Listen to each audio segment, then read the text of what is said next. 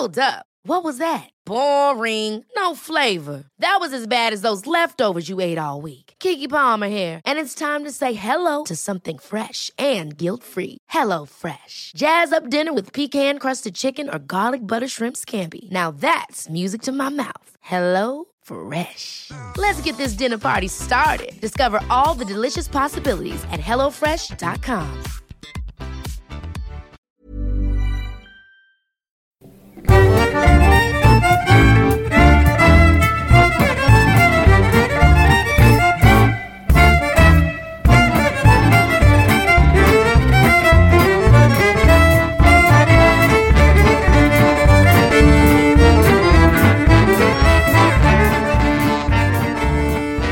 Vi kan köra igång, så kan du hälsa välkommen.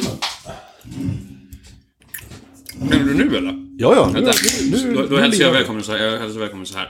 Det är det bästa ljudet någonsin. Det var skönt. Och hörni, varmt och välkomna till Diagnostikerna. Här sitter jag och Andreas. Endast jag och Andreas faktiskt för en gångs skull.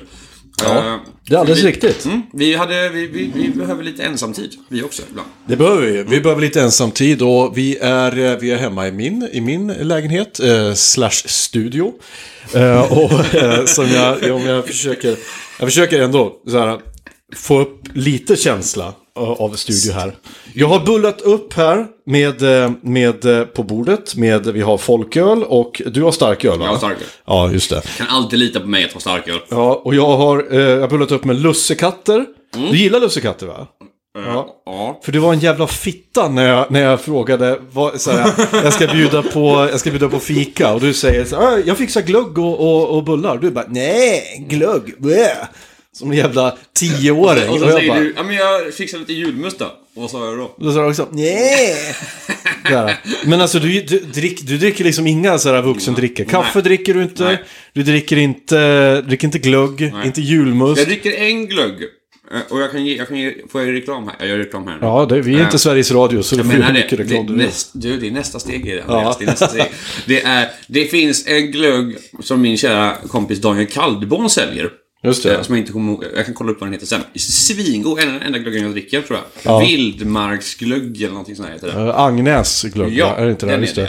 Vi är inte sponsrade av Agnes glögg, så det här får inte räknas som någon reklam, utan det är bara det här är din personliga åsikt. Men vi kan bli sponsrade av Agnes. Ja, det absolut. Daniel. Absolut.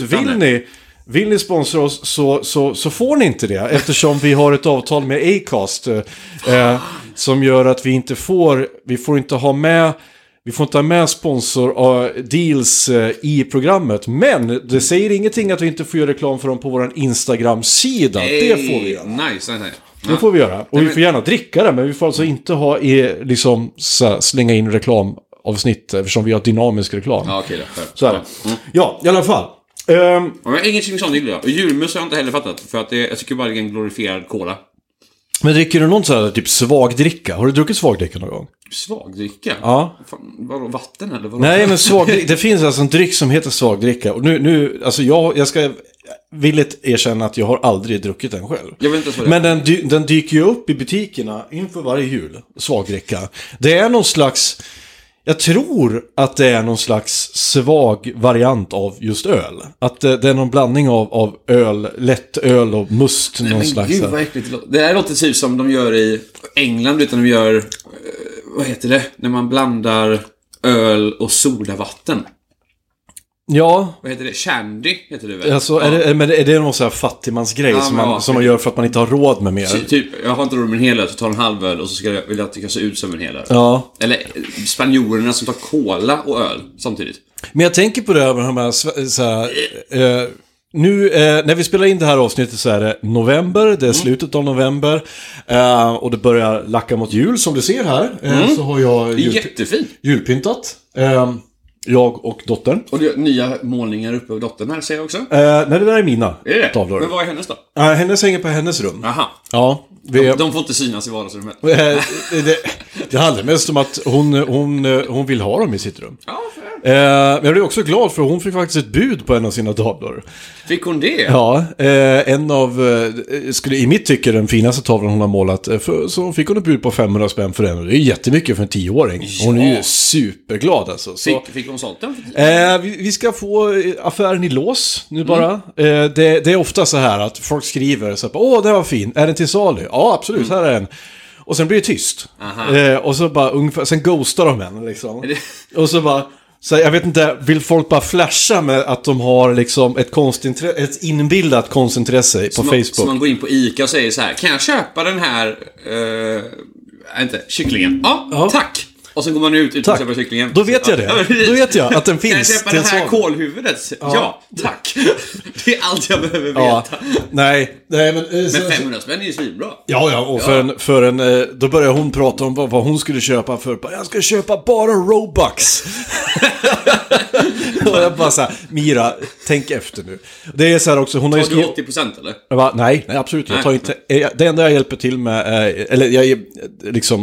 är ju promotionen av den. Alltså, jag tänker att så här, det här vill jag ju uppmuntra jättemycket för min dotter att hon ska... Det är skillnaden där tror jag, för min farsa hade direkt sagt att nu har du 10 år att komma tillbaka med nu. Så alltså, de där 500 spännen kan jag ta. Ja. Och så kan vi hålla kvar dem. Och så hade morsan typ sagt, när jag var liten hade de sagt, men vi investerar dem Olof, så när du verkligen behöver dem så hade farsan spenderat dem så här, på Röda Korset. Jag är ju en sån som tycker om... Du lyssna på det här Håkan, för jag vet exakt vad du har gjort. jag är ju en sån som tycker... Jag gillar ju att investera, men jag vill ju att de ska känna att det här är mina pengar som jag har tjänat ihop. Ja, men det är sant. För att då kommer hon ju bli liksom... Alltså, den sekunden när vi liksom skickar iväg en tavla hon har gjort och hon får pengar på sitt konto för någonting hon har gjort, då kommer ju hennes självförtroende att bara rusa genom taket och hon kommer att vilja göra mer. Så mycket godis som kommer köpa. Och jag säger så här, du får väl köpa vad fan du vill för det liksom. Men hon har skrivit önskelista nu. Mhm. Och, är det Ullared snart för dig och mig? Nej, det blir ingen Ullared. Blir det inte? Nej. Det är en tradition. Ja, jag vet, men du uppenbara skäl i år så tänker jag inte sätta min fot där. Jag är faktiskt klar med all min julklappshandel. Och den fixar jag i dagarna. Allting online. Så att nu väntar jag bara på en massa paket som ska rassla in här. Ja, och... det var såna här saker som en massa saker, så jag hoppas inte min dotter lyssnar på det här, det tror jag inte hon gör, men det var en massa såna här speciella, hon hade skrivit hon ville ha foam clay, det är någon slags lera som man gör figurer av, och så ville hon ha vad hade hon skrivit? Hon ville ha kläder, hon ville ha långa örhängen, hade hon skrivit, hon ville ha nätshoppa hade hon skrivit. Det vill hon göra. Alltså, så förmodligen vill hon ha pengar på sitt konto. Från dig ska vara att hon får nätshoppa. Nej, men alltså förmodligen då att hon vill ha pengar på sitt konto så får nätshoppa så här. Robux, mycket hade hon skrivit. Men jag sa så här till henne, Mira, bara så vet jag kommer aldrig att köpa liksom Robux till dig som julklapp. Det kommer inte att hända. Och det är för att jag tänker inte spendera pengar på någonting som inte finns. Nej. Till dig. Du får göra vad du vill med dina pengar. Liksom, jag kommer inte att köpa låtsas pengar till dig. Här har du en Magic Bean. Även om jag uppmuntrar jättegärna att de spelar Robux, för nu sitter de och bygger hus och sånt där, och jag bara så här, återigen, allt som är kreativt uppmuntrar jag. Men sen kom då hade de önskat sig en speldator. Jag såg att du la ut förfrågan på Facebook där med en liten spelbord och lite.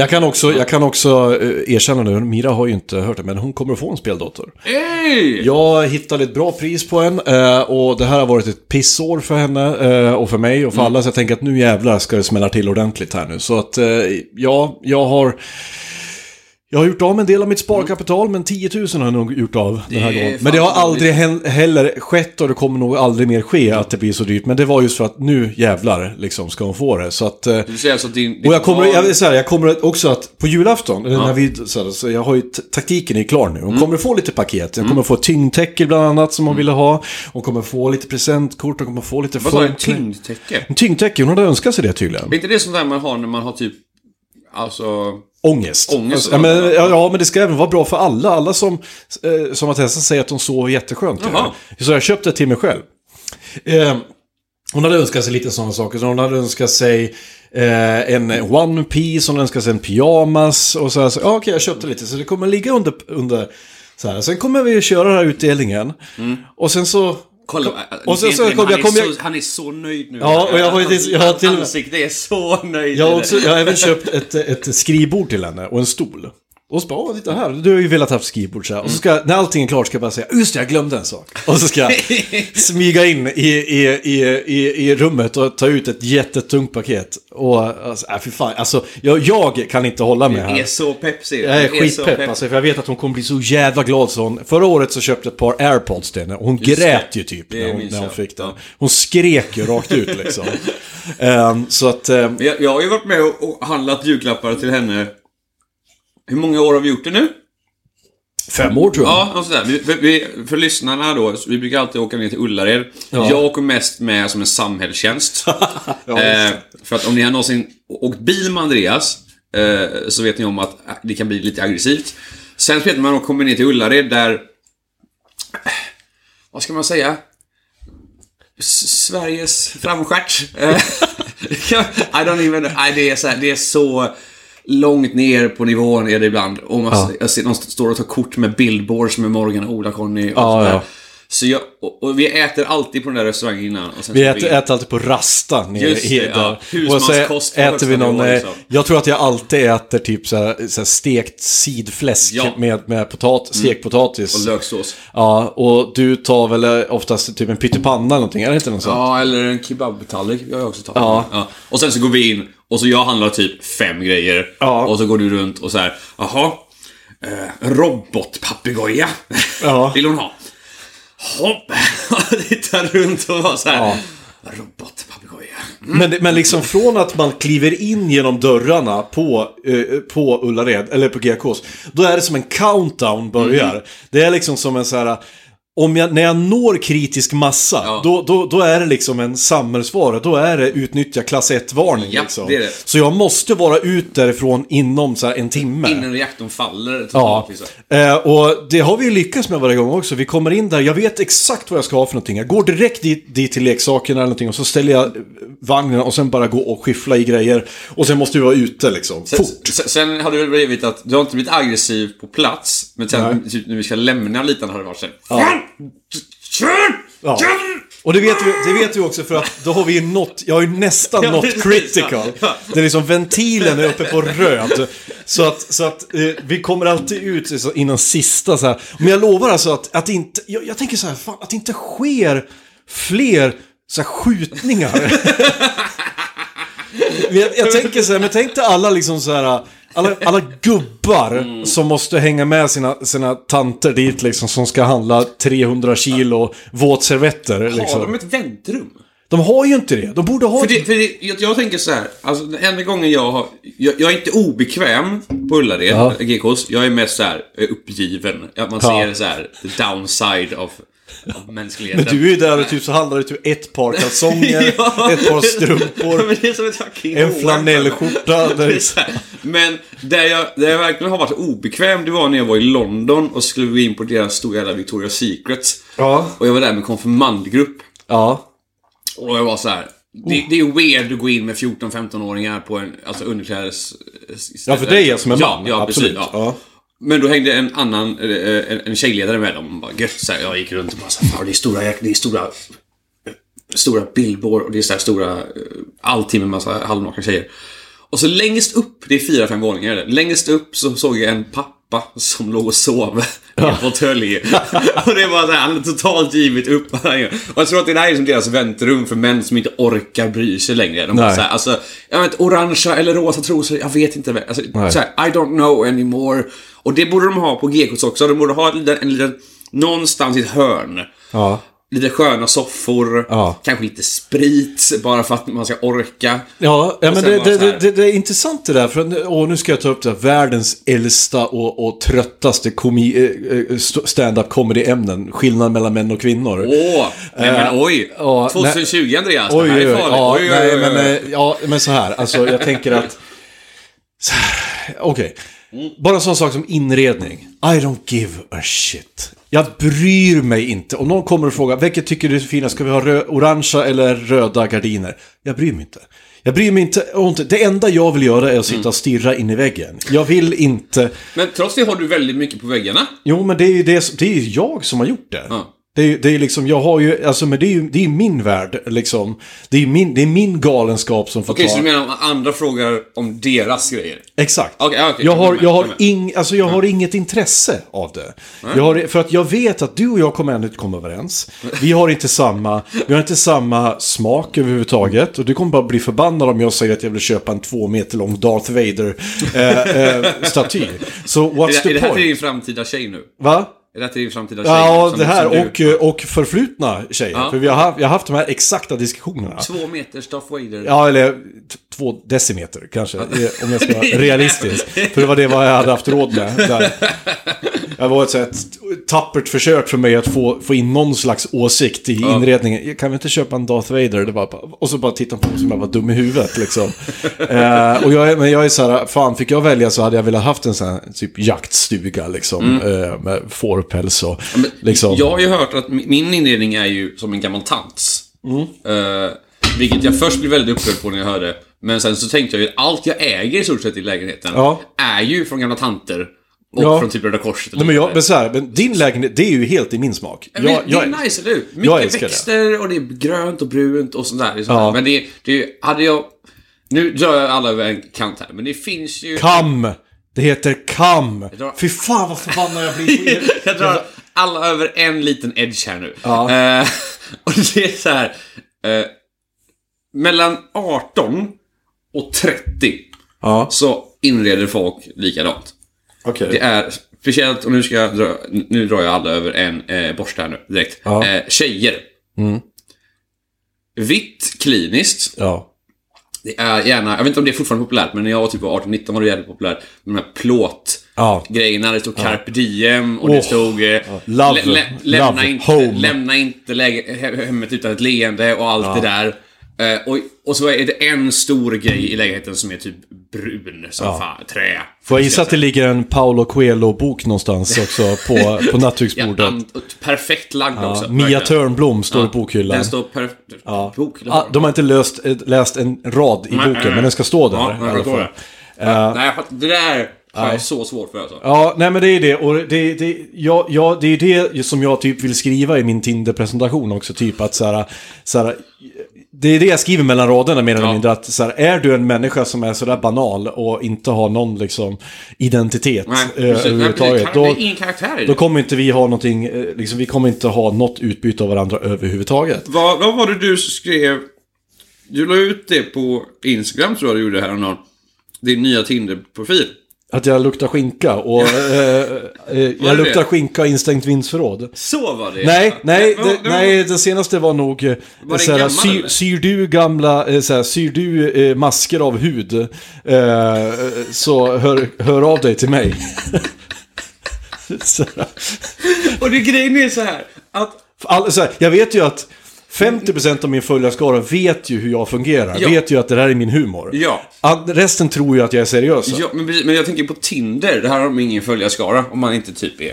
Nej, men hela mitt liv är ju trollande. Jag trollar ju alla. Men jag tänker så här att... Jag vill hitta en tjej som skriver något sånt. För jag vill veta hur jag hade reagerat om de skriver något sånt. Antingen blir det så här... Bara troll, skit i det. Eller så man så här, vänta lite. Hej! Humor? Nej, vänta inte, nu går vi in här. Ja, men du vet, exakt, jag hade ju reagerat. Nu låter man sig tänka så långt på Tinder, för det är ju bara höger. Ja, men det där, för jag hade ju någon skrivit sådär och dragit en referens, och jag hade klickat på referensen, då hade jag förstått att det här är en speciell människa. Hade du då superlaggat personen?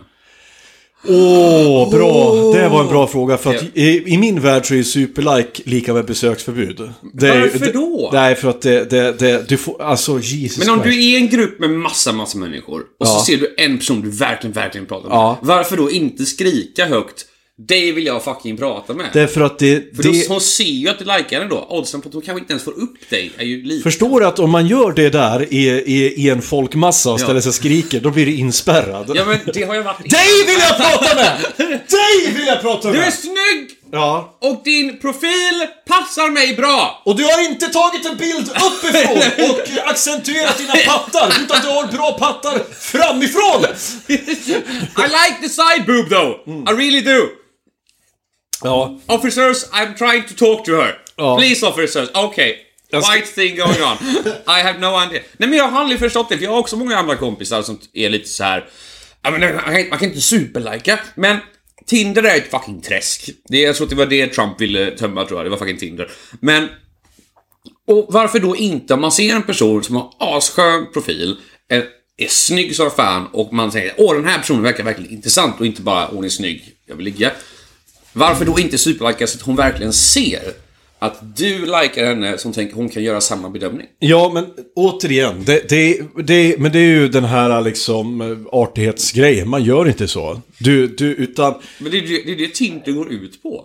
Nej, utan jag vill ju att hon ska upptäcka mig av precis samma anledning. Slumpen, kaoset måste avgöra. Inte en stor liksom flagga som talar om att titta, här är jag, här är jag, här är jag. Utan hon ska liksom jag har upptäckt henne i den här folkmassan, så ska hon upptäcka mig i den folkmassan. Förstår du vad jag menar? Men det är ju bara datorkoder på om hon kanske får upp dig eller inte.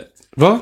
Ja, men nej, alltså, men du förstår inte själva handlingen att göra en superlike är ju att var liksom visa klart och tydligt. Det är en oskriven regel i Sverige. Du ska inte visa det. Men, ni ska knuffas in i varandra. Du är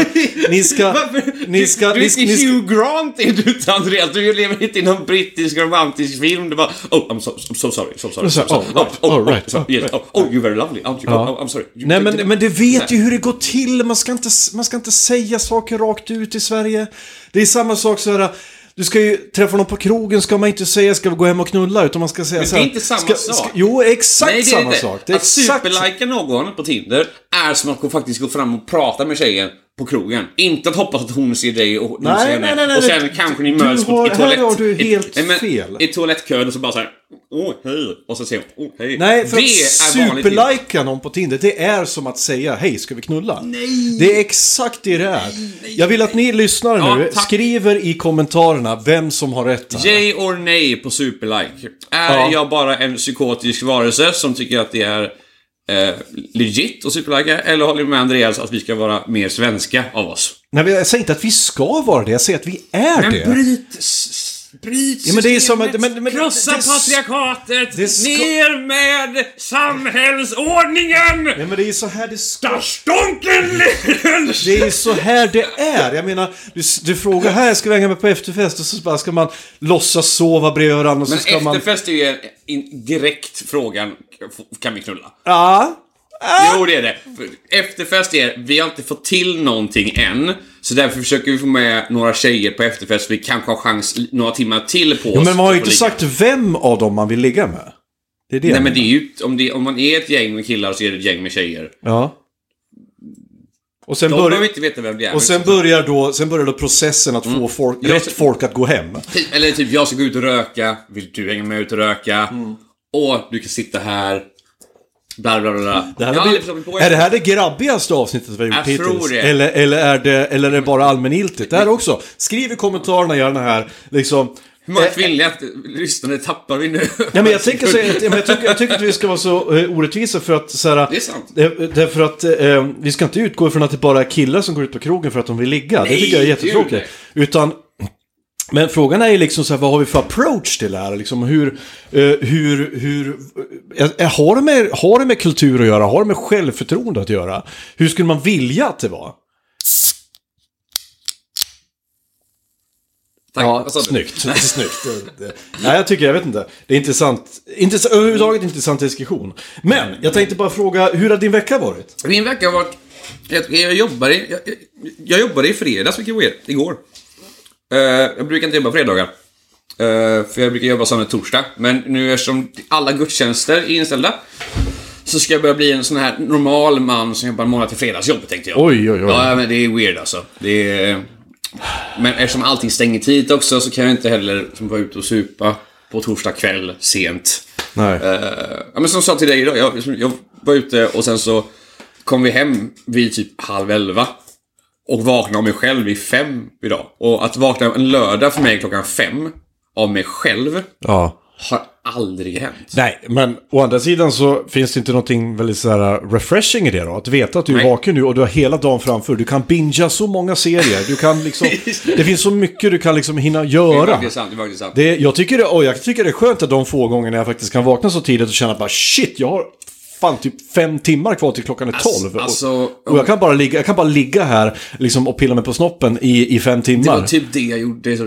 Jag blev till och med stressad när jag skulle ta bussen ut till dig. Ja. För jag sa, oj, just det, jag måste hinna duscha. Ja. Gå ner till Systembolaget. Hinna äta någonting. Köpa cigg. Så jag vet inte hur jag kunde vakna vid 5 och sen skulle vara här ute 21 och ändå vara stressad. Men å andra sidan känns det inte lite skönt att så här, det är som att lägga sig ett varmt bad. Att du får egentligen joina den här svenne-mentaliteten. Att en fredag betyder någonting. Det är faktiskt sant. Att after worken betyder ju någonting. Ja. Det är väl, det kan jag väl... Har ni mycket after work ute i Fjärås där ute vid kyrkan? Alltså... Är de festprissar i kyrkan? Nej, men de tycker ändå om alkohol. Alltså, de gör det? Inte super, men till exempel när vi har varit på lite, alltså när vi har åkt iväg på retreat, och gjorde vi första året jag var med. Ja. Då var det så här, väldigt kul, för då fick vi ett sms. Jag hade inte sparat numren ändå. Nej. Så det stod bara så här, whiskyprovning, rum 214. Oh. Och vi så här, vem är det? Jag har ingen aning, för det var det Kantorn som... Nej, det var Magnus, en av vaktmästarna, som bara drog hem. Och det var svingött, så de gillar ändå sina öl, och vi sitter och pratar. Men har det hänt några så här typ skandaler att Kantorn har satt på liksom praktikant Ulla-Britta? Nej. Och om även det hade hänt det, så hade jag inte sagt det på den här podden, kan jag säga. Skriv i kommentarerna om vad ni skulle vilja höra för smaskiga historier om inom Svenska kyrkan. Det finns inte jättemånga. Nej. Vi är inte katoliker liksom.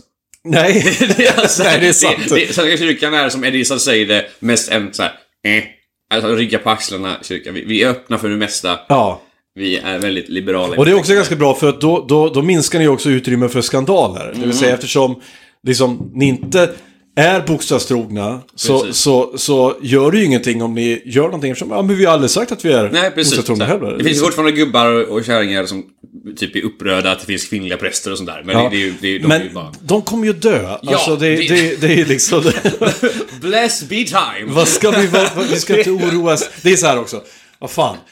Ska man behöva oroa sig för att så här... gamla gubbar och tanter inte är woke? De behöver inte heller vara woke. Nej, och jag tänker så här, försök inte ens få dem att bli det. För då kommer du hamna i en konversation du inte vill ha. För du kommer bli sur för att de inte fattar. De kommer aldrig fatta. Så såhär, låt gamlingarna vara. Låt dem vara motsats till woke. Sleepy, I don't know. Och bara... så dör de snart. Men låt dem leva sina sista 10 minuter av livet liksom, i någon slags bliss liksom. Förr i tiden hade kvinnor och huckle. Det var goda tider liksom. Vad är det SD alltid säger? Det svenska värderingar. Nej, men svenska folkhemmet. Ja, precis. Folkhemmet är ju å andra sidan en socialdemokratisk uppfinning. Men det är ju de som har satt över ordet, du säger SD. Jo, men det är för att de vill ju tillbaka till en tid som aldrig har funnits. Den här liksom Emil i Lönneberga-tiden liksom. Fast fortfarande stormakt, så de vill ha lite typ, vad hette han? När vi var stormaktstid. Karl XII? Ja, lite så. Han vill ha Karl XII fast Emil, fast... Ja. Också teknologi. Så jävla svårt det där. Liksom, hur ska de bygga ihop det i samhället? Det hade varit väldigt mycket bönder och sen väldigt mycket krig. Ja, det hade ju blivit det. Och det här med hierarkier är ju jätteviktigt liksom, och så. Hur har din vecka varit förresten? Min vecka har varit jo, jag ska vara ärlig, jag har jobbat jättemycket. Och jag har haft otroligt mycket. Det händer väldigt mycket på vårt jobb nu. För er som inte vet, jag jobbar inom eller motorbranschen kan man säga. Och vi har fått jättemassa nya maskinmodeller, och alla ska ha nya prislistor och grejer. Så att jag jobbar. Och så ramlar in sånt som är mer akut och så här, så att jag har liksom nonstop suttit liksom och jobbat. Du jobbade tyskt igår, såg jag. Jag jobbade tyskt. Och det var i princip liksom att jag satt liksom och från att jag slog upp ögonen med i princip liksom hamrade på tangentbordet. Sen så här, jag drack min lunch, en shake, vid tangentbordet liksom, och jobbade fram till klockan. Alltså. Tills klockan var 15:45, och då hoppade Åke upp i knä på mig, och som om han talade om för mig att nu är det slut. Och så men då bar jag iväg honom ner i soffan och så la jag mig där och så gosade jag med honom och sen somnade jag i soffan helt utslagen och vaknade typ klockan 7 på kvällen, utvilad och pigg. Så att det har varit två tuffa veckor för mig nu, men jag måste säga att idag mår jag kanon liksom. Är det på väg att kyla ner sig med jobbet eller? Nej, det är jättemycket kvar, men jag har ju ändå kommit till kapp väldigt mycket. Jag hade också en sån här situation när jag fick bemöta passiv aggressivitet på jobbet och ganska ordentligt. Det var så här att det var en person som skickade ett mail till mig som hon hade då fått vidarebefordrat från en annan som rörde mig, och de undrade så här, kan du säga till Andreas att han kan skicka de här fakturorna och det här till mig? Och den här personen hade jag ju pratat med innan och förklarat situationen, varför det var svårt för mig att jag försökte få tag på det och liksom min arbetsbörda just nu att det här var ett problem som inte berodde på mig utan jag fick ta tag i det och lösa det. Okay. Och så skrev jag ett långt mail tillbaka där jag började med, ursäkta nu om jag kommer låta lite arg. Men det här riktar mig typ, mot... Var det lappen typ i tvättstugan? Nej. Nej, utan det var så här att det var liksom... Jag fick det här mejlet när jag satt i bilen och väntade på att Mira, min dotter, skulle komma med bussen. Så jag skulle hämta den från bussplatsen och köra hem henne. Och då fick jag mejlet där. Sen hade jag hela vägen hem på mig att sitta och i huvudet formulera det här mejlet. Och jag var så liksom så här, jag var så indignerad. Pappa, hur mår du? Ja, men och då förklarar jag förklarar för Mira, när pappa kommer hem nu, då måste jag jobba lite till. För jag ska nämligen skriva ett brev här och förklara för henne så här, nu har pappa blivit anklagad för någonting som inte är mitt fel. Och då måste jag... Anklagad? Ja. Använder du ordet anklagad för? Ja, faktiskt. Det låter ju ganska grovt. Ja, men det var ju en 10-årig öron. Det var ju i princip det jag blev. Och då skrev jag ett långt mejl där jag mer eller mindre inledde med, ursäkta nu om det här låter argt. Det är inte riktat mot dig, utan det är riktat mot den passiv-aggressiva tonen som XXX skrev tidigare här. Stefan kan vi kalla honom.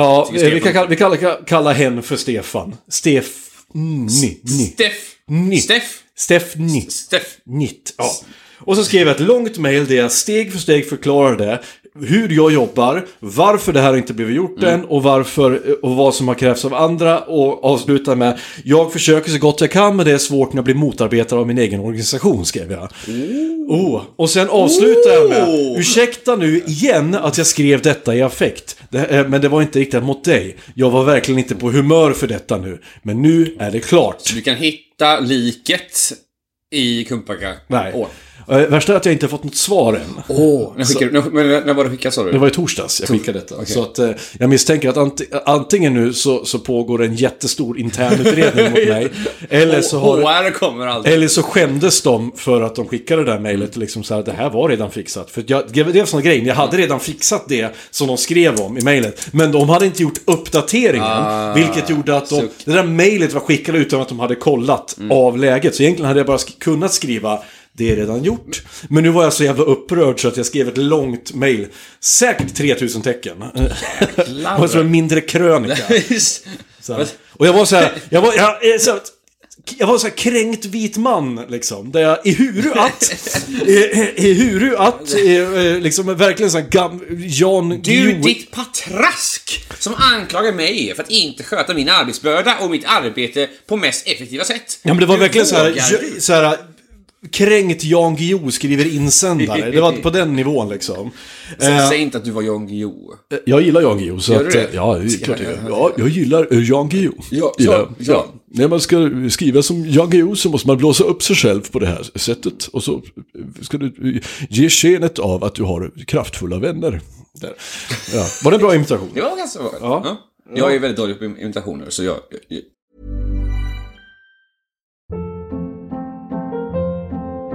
Hold up. What was that? Boring. No flavor. That was as bad as those leftovers you ate all week. Keke Palmer here. And it's time to say hello to something fresh and guilt-free. Hello Fresh. Jazz up dinner with pecan-crusted chicken or garlic butter shrimp scampi. Now that's music to my mouth. Hello Fresh. Let's get this dinner party started. Discover all the delicious possibilities at hellofresh.com. Life is full of awesome what-ifs, and some not so much, like unexpected medical costs. That's why United Healthcare provides Health Protector Guard fixed indemnity insurance plans to supplement your primary plan and help manage out-of-pocket costs. Learn more at uh1.com.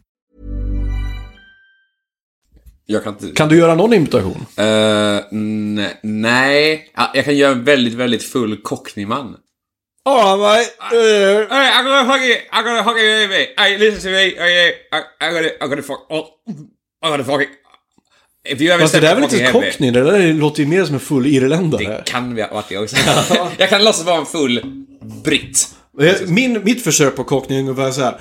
Oh mate, what's your time, mate? Are you fucking me, wall? Men man kan tänka på Danny Dyer bara egentligen. Har man Danny Dyer i huvudet? Jag vet inte vem Danny Dyer är. Nej. Han är så här... Är det Michael Caine? Nej. En full Michael Caine. Han är så här... Oh, the geese, yeah? Who's the fucking geese? Det var han som kallade James Cameron för twat. Jaha, ja. Jag tänker på... Where's the fucking twat? Where's the geese? I don't even know what... Tänk dig typ... Tänk dig Guy Ritchie-film. Ja. Och så tänker du dig... Vem som helst, Inga Ritchie-film. Ja, tänk dig någon av dem som jobbar verkligen nere på... Now på, we're fucked. Ja, tänk dig jag jobbar nere på, alltså verkligen på gatan. Ja. Det är Danny Dyer. Ja. Och han är så här. Och de använder ju den här cockney-slangen så flawlessly hela tiden. Så här, I'm going for a Jimmy, mate. Men Simon Pegg till exempel, han pratar ju inte cockney. Men han är väl... Var är han ifrån? Ja. Engelsman, jag vet inte. Men jag tänker på Jason Statham. Han har ju, det var någon som gjorde en så jävla bra imitation på honom, sa att så här, vill imitera Jason Statham, då ska du bara lägga till ett enda ord i allting du säger. Vadå? Jermaine? Ja. Jermaine. You know what I mean. Ja, Jermaine. Yeah. Well, so when you're walking there, Jermaine. Det var sant. Ja, och ska du väsa lite i allt du säger.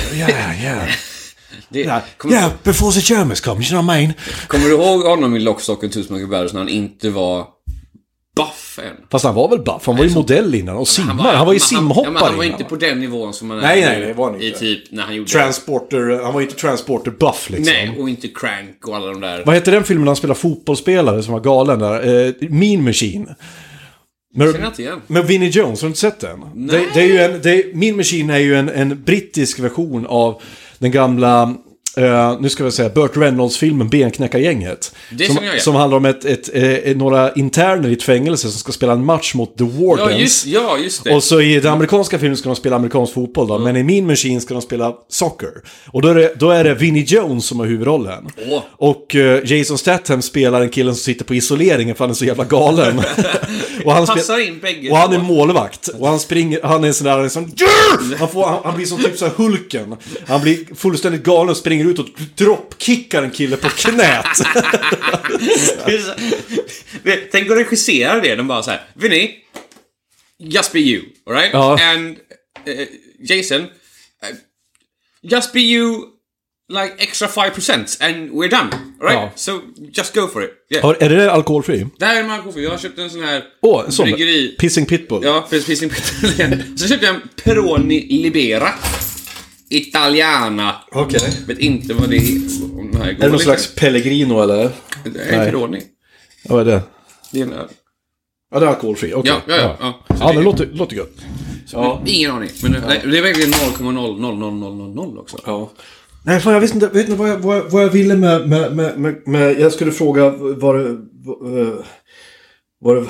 nu har jag ju fan tappat. Det här händer fan inte ofta. Tappa tråden. Det här får vi klippa bort. Nej, aldrig. Va? Jo, jag tänker inte ha kvar. Du måste ju visa att du är mänsklig, Andreas. Att jag inte har någonting att säga precis hela tiden, varenda sekund. Ja. Det blir väldigt sladdrigt avsnitt det här, men jag tänker att det kan vara bra ibland att ha. Jo, nej, fan. Och gud vad han försöker verkligen. Det här är fantastiskt. Jag tappar tråden. Ja. Men Andreas, jag tänker så här att det är så här typ du och jag pratar med varandra. Så om... Ja, men jag kommer att klippa bort det här. Varför det? Ja, men fan, ingen vill lyssna på när vi sitter och sluddrar. Det gör vi ju alla andra avsnitt också, Andreas. Nej, men då har vi i alla fall, vi håller ju någon slags stringens. Vi har ju någonting att säga liksom. Vad fan. Och det har vi inte nu. Nej. Jo, när det här avsnittet spelas in så vet vi ju också med emfas att Joe Biden har vunnit valet i USA. Inte enligt en person dock. Jo, Trump har ju sagt att han kommer att... Han har instruerat sin personal att de ska hjälpa till med övergången. Men han har ju inte erkänt sig besegrad. Nej, men oj! För att Trump säger ju fortfarande I won by a lot. Ja. Jag tänker så här, hur kommer detta gå för alla världens komiker? För alla världens komiker, ja. Nej, men det är så här, det har ju inte... levt på Trump. Ja, fast jag säger så här också. Jag tänker så här, Trump, är inte det för lätt? Det är som att, så här, det är som att... Det är öppet mycket mål. Ja, men precis. Men jag tror att, har de blivit lata? Mm. Tänk alla de här... Nu får vi börja jobba. Ja, precis. De här The Daily Show och... den med John Oliver, Last Week Tonight och alla de här... Som USA älskar ju ha såna här Daily Show. Jag tror de har 5-6 stycken eller någonting. De har ju bara varit om Trump hela tiden. Vad ska de göra nu? Ska de börja prata om hur Joe Biden stammar? Men nu kommer folk bli fucking lacka. Nej, men jag säger så här, nu får de faktiskt börja jobba. Ja. Det är ju det som är så jävla bra. Nu kanske vi kan få lite kvaliteten. För att det är jävligt lågt hängande frukt att bara pissa på Trump. Därför att han är så jävla enkel. Han lämnar ju upp ett mål hela tiden. Och det är det jag menar. Och jag tror också så här att... sådana här program som John Oliver och så som är väldigt agendadrivna, det får man ändå säga att de är. Jag tror att vi kommer att få se lite tapp på dem, därför att till slut så till och med jag som var väldigt så anti-Trump tröttnar lite grann på Trump-bashingen, därför att så här, jag vet, jag kan det här nu liksom, utan jag vill ju se lite mer objektiv rapportering. För det var också en väldigt bra meme direkt när Biden hade vunnit, som var så här grattis Trump, men, eller grattis Joe, men nu ska vi börja kritisera dig. Precis, ja. För att det är det här som är grejen. Vi ville bara få bort Trump, men nu kommer vi börja granska dig på riktigt. Vem fan är du egentligen? Ja, för att det här ska man också jävligt klart, för Joe Biden är ju superetablissemang. Alltså det här, han kommer ju inte upp som någon uppstickare direkt, men som jag tänkte så här, Bernie Sanders till exempel. Jag blev ganska chockad att för att om man kollar på, det finns, har funnits ett väldigt flöde i USA på att först var det ju, vet du, Bush, och efter Bush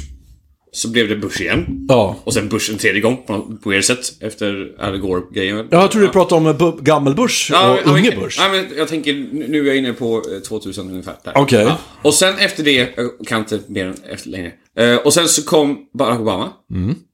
Total motsats. Ja. Verkligen total motsatt, både i köttsligt och i tänkande. Sen kom Trump. Ja. Också ny färg på huden, och han är fucking orange och helt annorlunda. Ja. Jag trodde verkligen att Pete Buttigieg skulle vinna. Va? Ja. Jag har inte ens hört talas om det. För den här mannen är också, alltså, man märkte tydligt i början att han kommer inte vinna, för att han har inte röstat. Han var väl så Bernie Sanders nivå. Nej, liksom, inte riktigt. Men han var fortfarande, han är yngsta mannen som någonsin hade varit. Han är typ 35. Oj. Ja, precis. Han är en av de få av dem som har varit också, alltså, som är riktig veteran i krig. Oj. Han är mayor också. Ja. Och han har kommit ut som homosexuell. Oj. I typ en väldigt röd stat också. Det hade varit coolt. Förstår du vad jag menar? Ja. Så man går verkligen... Men han var republikan alltså? Nej, han var demokrat. Okay. Ja. Så det jag tänkte säga, att man går alltid till motsatserna. Ja. Joe Biden är ju inte nära Trump. Nej. Men han är fortfarande, som du säger, att det blir så mang. Han är äldre. Han har lite gamla syner på sakerna. Pete Buttigieg hade varit så här verkligen. Men tror du raka inte... motsatsen till... vad Trump står för. Precis som Barack Obama var och måste till. Ja, jag hör, när du säger det så låter det, hade ju varit jävligt spännande. Mm. Men jag tänker så här, tror du inte att det var lite Bidens taktik var att han vet mycket väl att han kommer inte att palla så länge, utan det är Kamala Harris som var taktiken. Så kan det vara. Och hon verkar ju mycket mer intressant på många sätt. Hon fick mycket kritik också tydligen. Det var väldigt många som sa att hon röstade på det här och röstade på det här och så här. Men jag såg ett jättebra inlägg på en kille som faktiskt debankar precis varenda del som hon har fått kritik för, debankar de liksom, och sagt att liksom, hon kan inte lastas för det här var ett beslut som tog innan, och massa sådana här saker, så att jag ska länka till det också. Alltså, jag tänker så, när det valet var, för att förkorta valgrejen liksom här, för det har varit bara pratet hela tiden. När folk var jätteoroliga om Biden eller Trump, vem av dem skulle vinna, jag sa lite så här att om ena personen vinner kommer resten av världen bli skitsura, Men halva USA kommer bli asglada. Ja. Och vinner den andra personen så kommer resten av världen bli ganska glada, förutom diktatorerna. Och halva, andra halvan av USA blir glada. Ja. Det är weird hur vi svenskar och hur resten av världen är så fokuserade på vem som är president i USA. Ja. Vi är inte lika...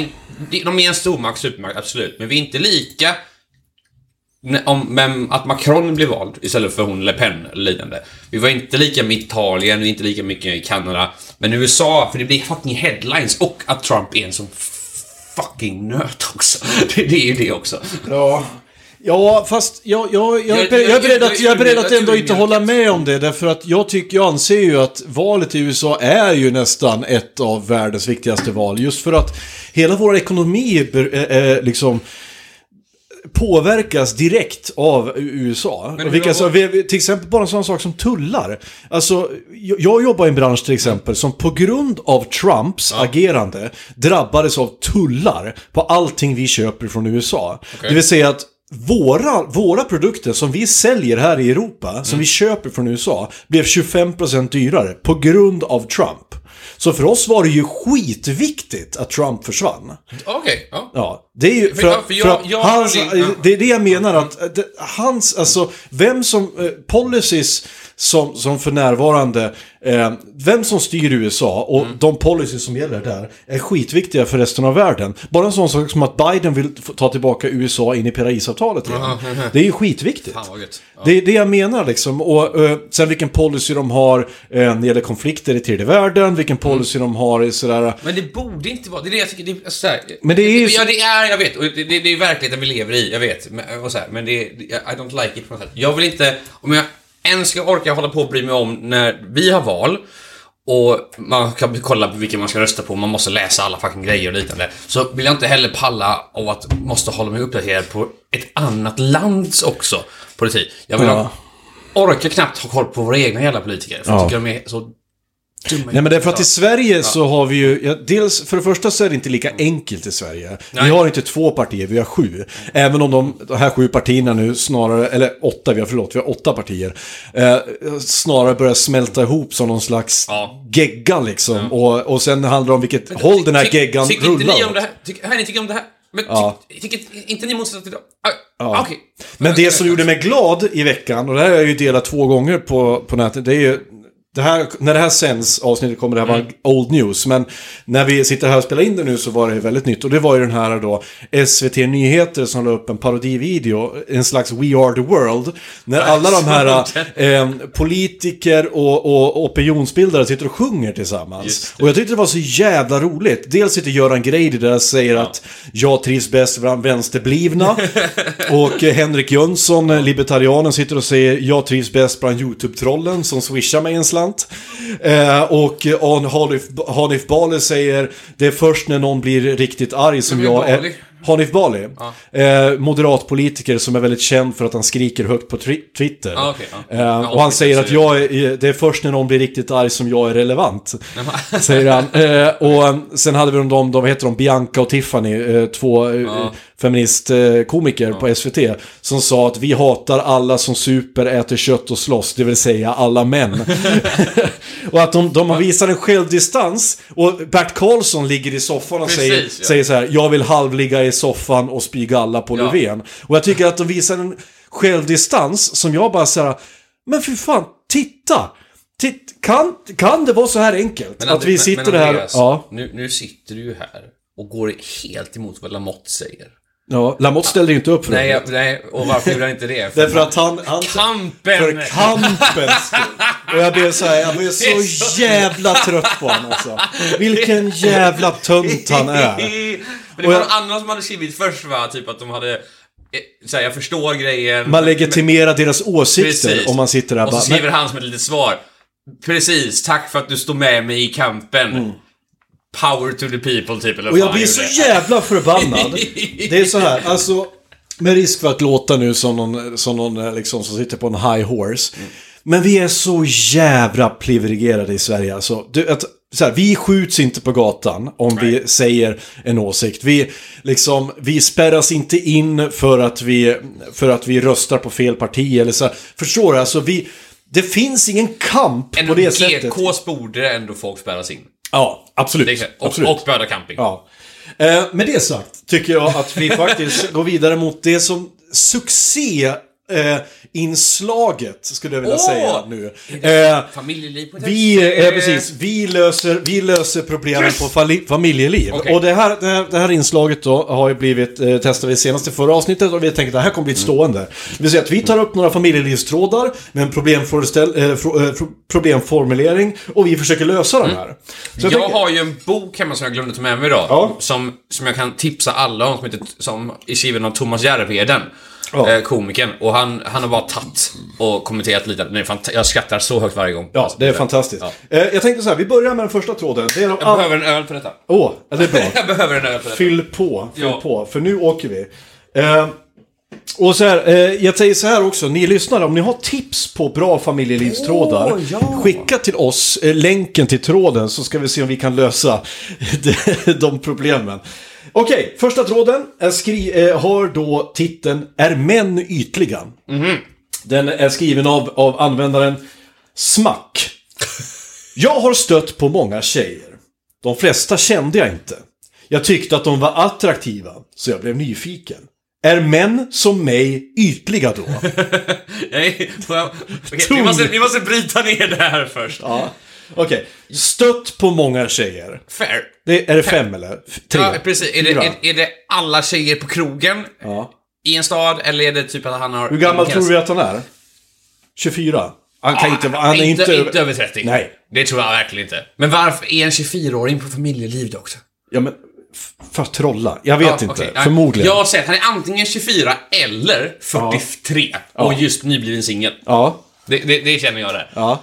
Nästa fråga, de flesta kände jag inte. Det är ju bra. Ja, okej. För det är weird att han inte stöter på släktingar eller klasskompisar. Precis, så att han inte är från landet. Ja. Han är från storstan. Ja.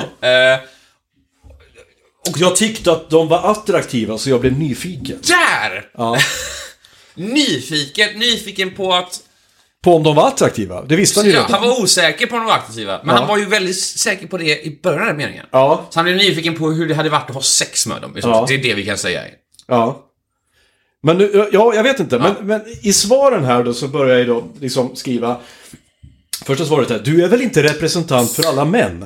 Så även om du vore ytlig innebär ju inte det att män i allmänhet är ytliga. Nej, naturligtvis inte. Det är ju också så här som gör att den blir sån efterbliven frågeställning. Du kan inte liksom, är alla män ytliga för att jag är ytlig? Men samtidigt också, varför skulle man, det är en väldigt konstig grej, för ska du stöta på en tjej som du inte tycker är attraktiv?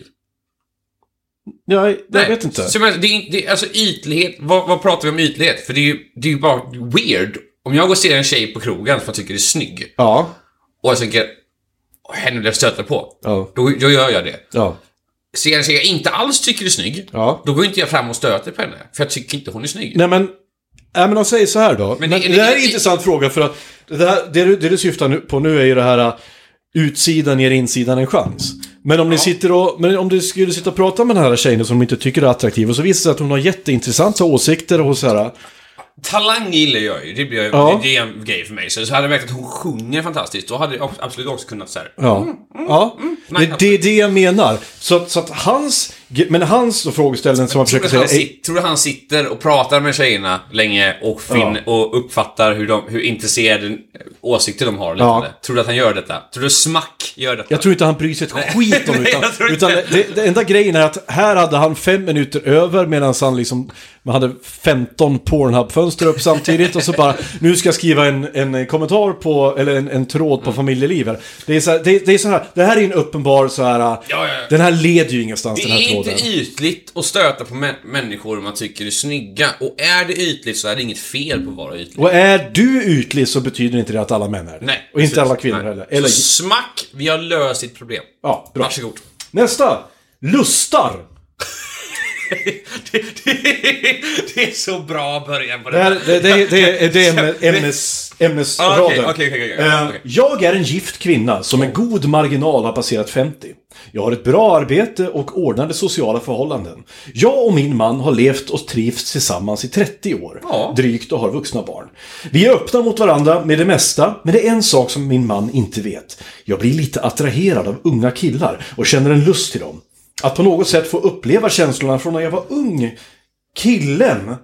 När jag var ung killen var nyfiken. Bra svenska där. Jag har lite dåligt samvete för det. Är jag lite pervers? Ska jag berätta det här för min man? Eller ska det förbli min hemlighet? Är det någon som har känt likadant? Eller är jag ensam om det här? Och nu... Vad heter kvinnan?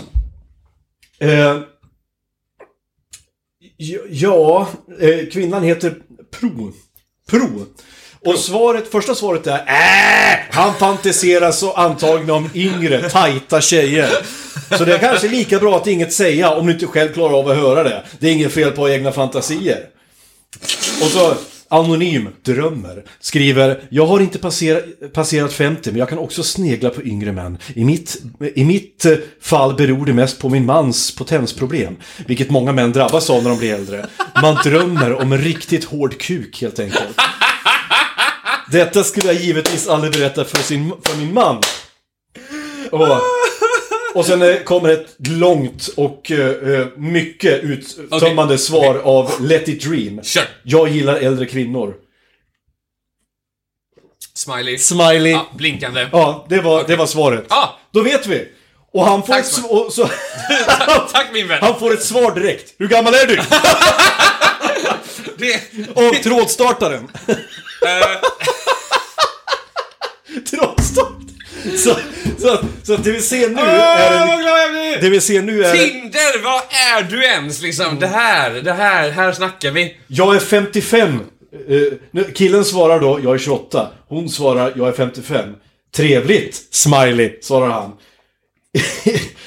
Du är inte alls.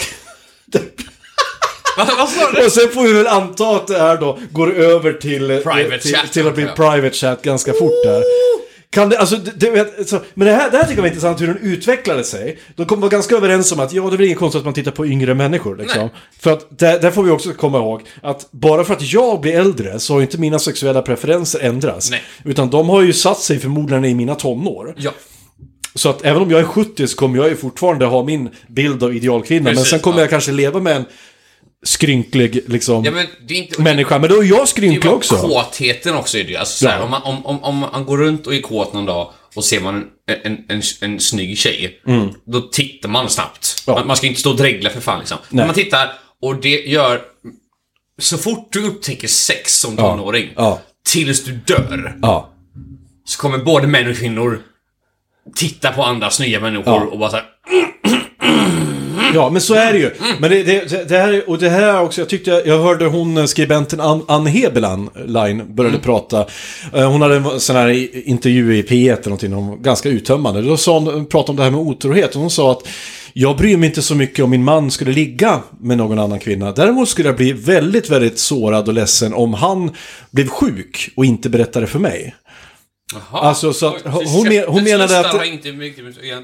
menade att den känslomässiga intimiteten är mycket mycket viktigare än vad den kroppsliga är. Och jag vet inte så här i teorin så skulle väl jag tänka så här, ja men det här med öppna förhållanden så det är väl jättebra, men jag vet inte hur jag skulle klara det i praktiken.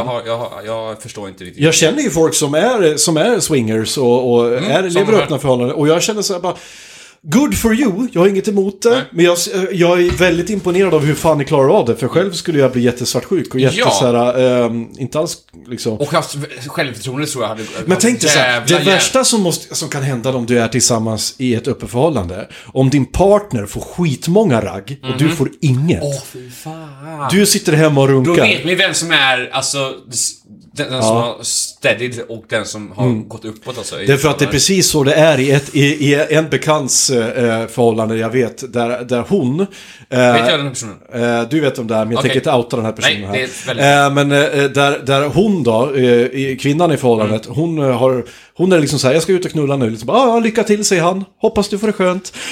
Medan han försöker då tindra så här, får inte en enda match. Han har inte knullat en enda gång, var inte på en enda dejt. Liksom, utan han sitter hemma och blir liksom så här distanskuckad. Liksom. Och jag bara så här... Även om det är jättefint av honom. Gud, härligt, vilket bra förhållande. Men fy fan vad jag skulle må dåligt av honom också. Vad jag skulle må dåligt om jag inte fick knulla samtidigt också liksom. Nej men alltså men självförtroende måste ta en jävla jag måste bara gå tillbaka till Pro här. Ja. För att jag reagerar på att hon är marginalt förbi 50 eller vad sa hon? 55. Ja. Är jag alltså en av de killarna de kollar på? För jag är 28. Absolut, det skulle du vara. Du är inom hennes range. Jag behöver ett inlogg till familjen. Hon drömmer ju om en hård kuk. Så att, kan du leverera det och vara hyfsat yngre än vad hon är, så absolut. Men det här var intressant. Det här var ju också att det enda som behövdes för att hon skulle tända till här var att en kille sa: jag gillar äldre kvinnor. Yes! Och hur gammal är du? 28. Och sen tog det slut. Ja. Då har du gått över till... Nu är det private chat direkt. Ja. Hon behöver inte se ett foto, ingenting. Nej. Bara en sån här... Du är 28. Bra. Ja. Men okej, men vad ska vi ge för råd till Pro här då? 1, säger jag. Det är inget konstigt. Det är inget konstigt alls att du tittar på yngre killar. Go for it. Men ska hon berätta det för sin man? Nej, alltså men hon har varit gift i 30 år. Och jag vill säga så här. Att om man var gift i 30 år och man ändå är bekväm med varandra... Då vill jag ju ändå, alltså i min huvud vill jag ju tro att man är så bekväm att man kan säga han var väldigt snygg. Ja. Utan att det blir en weird grej. Ja. Sen behöver vi inte gå runt och säga att hon fantiserar ofta om unga pojkars hårda kukar. Nej. Men hon kan ändå säga, det var en grann pojk. Jo, men det tycker eller, jag. Eller tycker han jag... säger, hon är väldigt snygg där. Ja, men det blir någon bitter. Det tycker jag också. Jag tycker att han också borde vara så mogen att han ska kunna ta det. Att liksom, det var han kan ju se det också. Det är en snygg kille. Det borde han fatta också. Men tycker hon ska gå hela vägen? Ska hon ha en älskare? En yngre älskare? Nej, det tycker jag inte. Jag är inte öppen. Jag är lite för... tråkig för sånt där med älskare och liknande. Ja, om man har... Man brinna i helvetet då. Just det. Babylonska sjökan. Hon kommer på domedagen. Ja. Nej, jag tycker att om man har över 30 år, en älskare... Man ska inte chansa med en älskare på 30 år, 30 fina år. Okej. Tankarna absolut porr Pro. Ja. Kolla på porr hur mycket du kan, men inte gå hela vägen. För då kan du kasta bort 30 år.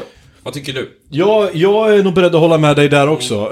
Såvida hon inte liksom har kommit till den punkten att hon kan ärligt och öppet ha en diskussion med sin man om det. Och skulle han gå med på det?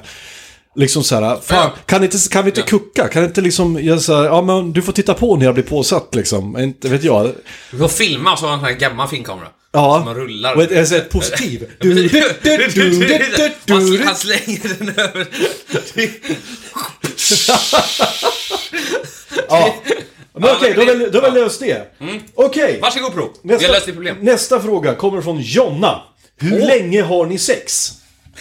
Hur länge har ni penetrerade sex? Menar inte förspel, utan bara kuken i vaginan. Jag och killen brukar hålla på 15-25 minuter innan han kommer. Aldrig under 15 minuter. Är det för länge? Eller är det för kort? Eller är det normalt? Jag tycker så här... och då, hon är väldigt osäker. Och då kommer svaren där liksom att... Är det lagom för dig? Eller tycker du att det är för lite, länge eller för kort? En annan skriver...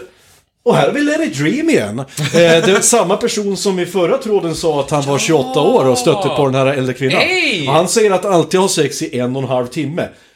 Lögn. Well done. Well done Lady Dream.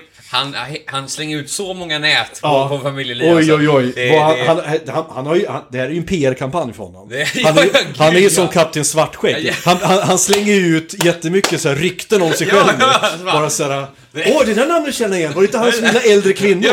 Var det inte han som också kunde ha sex antingen? Var det inte han som aldrig... Som kunde ha komma massa gånger gång på gång? Ja, just det. Ja, fan bra. Vilken PR-kampanj. En annan skriver då 20 minuter från inträngande till sprut. Brukar förlänga tiden genom att dra mig ur en stund och börja om. Och en annan då, fröken missnöjd skriver: Här går det snabbt. Typ 10-15 minuter. Skulle ju önska längre. Och så här, och så kommer då Baken skriver: när jag var yngre tänkte jag att jag skulle börja föra statistik, klocka hur långt det tog varenda gång och skriva upp det i en liten bok. Fast det blev aldrig av att det började. När jag är väl där, då glömmer jag att tänka på sådant. Jag vet därför inte normalt inte hur lång tid det brukar ta när vi har sex, fast det är nog olika från gång till gång beroende på omständigheterna. Ja. Och Baken.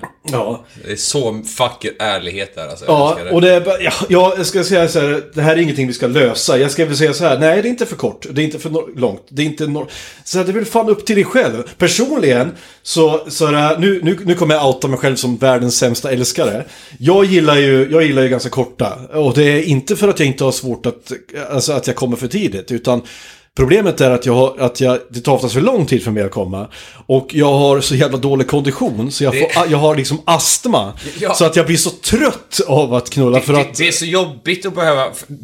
Du vet ju, det har ju pratat om, ja, du också, alltså, det är att göra jobbet. Ja, alltså, och det låter så hemskt när man säger det, va. Men det är så här att bästa tjejen jag någonsin har varit med, det är en tjej som älskar att rida. För jag, ja, alltså, så här, för jag har försökt det, och jag har... Alltså, ni som inte vet hur jag ser ut.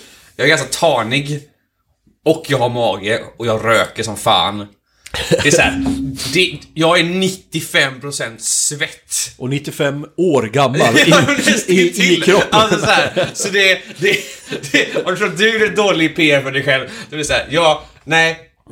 För länge tar det jag, och hade jag haft en bättre kropp så hade det varit jättebra. Jag hade bättre kondition och bättre muskler som man hade orkat. Men jag har bara inte det. Nej. Så jag. Men jag vet inte så här, vi skulle haft en kvinna här nu som kunde svara på, men är det inte så att till slut börjar det typ skava i fittan? Alltså, det kan ju inte vara skönt att hålla på för länge. Jag har hört så mycket olika från tjejer. Vissa tycker en kvart är jättebra. Vissa tycker att det ska inte vara mindre än en timme. En timme? Nej, men jag I know, men det är, men det är för att... Man har ju saker att göra. Alltså, jag måste deklarera snart, jag är klar.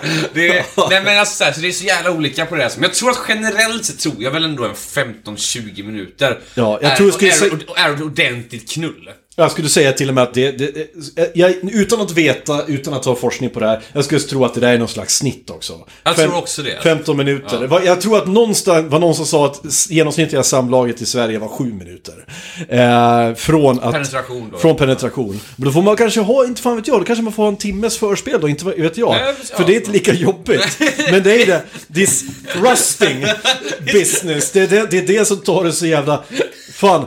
Alltså du måste, det är ju jobbigt. Alltså det är inte någonting man pratar om. Det är träningspass i det. Det är ju det. Hur man än ser på det, det är det. Och som sagt, jag är väldigt självvis. Och det ska bökas, och det ska ställas i obekväma ställningar. Någon jävla läsk kan man suttra, och man ska göra en flygande tranan och skit, och man bara säger det här går inte alls bra. Nej, men jag kan erkänna, jag har ju flera gånger bara liksom dragit nu och typ såhär, jag orkar inte mer. Och sen bara, somnat.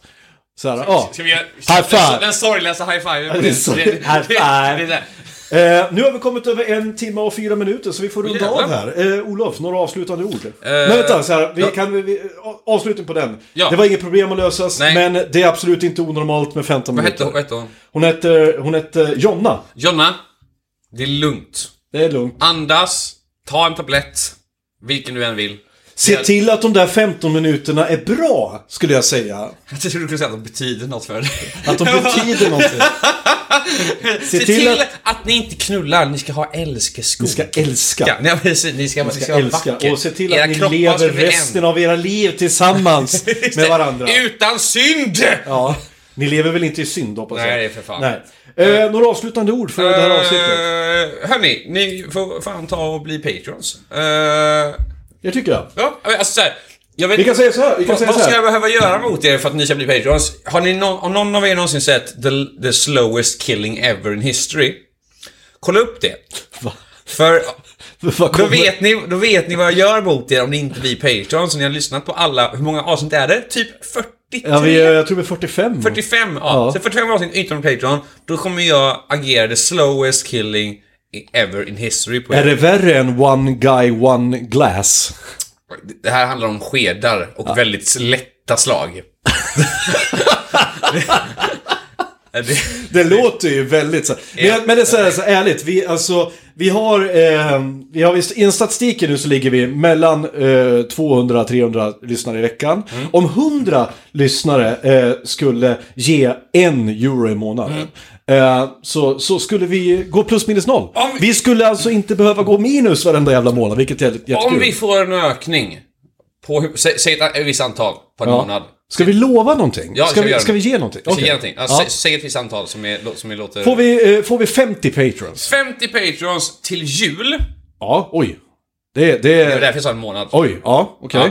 Ja. Till nyår kan vi säga. Ja. 50 patrons till jul. Och då är det exakt bara 10 spänn man kan ge i månaden. Fast det här kommer inte sändas förrän... Fan. 3 veckor. Okej. 4 veckor efter det här avsnittet sänds. Så när det är nu är...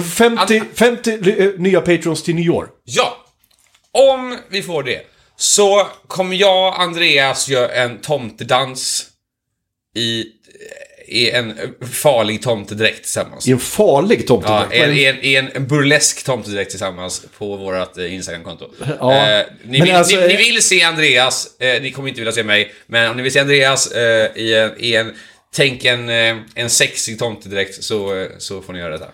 Vi har kul gäster också som kommer att komma framöver. Jag gillar hur du försökte skala bort det där. Ja. Jag bara lågar ju nu. Andreas hade ingen aning som säger det där. Nu lovar han saker som jag inte vet om han kommer att hålla. Precis. Men alltså så här, absolut, 50 patrons. Då kan jag ställa upp på nästan vad som helst. Gött.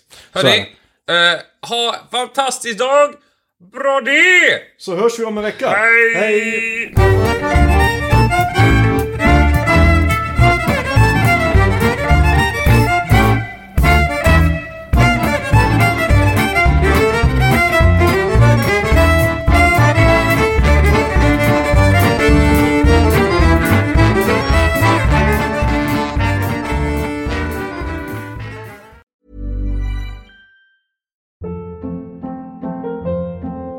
Hold up. What was that? Boring. No flavor. That was as bad as those leftovers you ate all week. Keke Palmer here. And it's time to say hello to something fresh and guilt-free. Hello Fresh. Jazz up dinner with pecan-crusted chicken or garlic butter shrimp scampi. Now that's music to my mouth. Hello Fresh. Let's get this dinner party started. Discover all the delicious possibilities at hellofresh.com.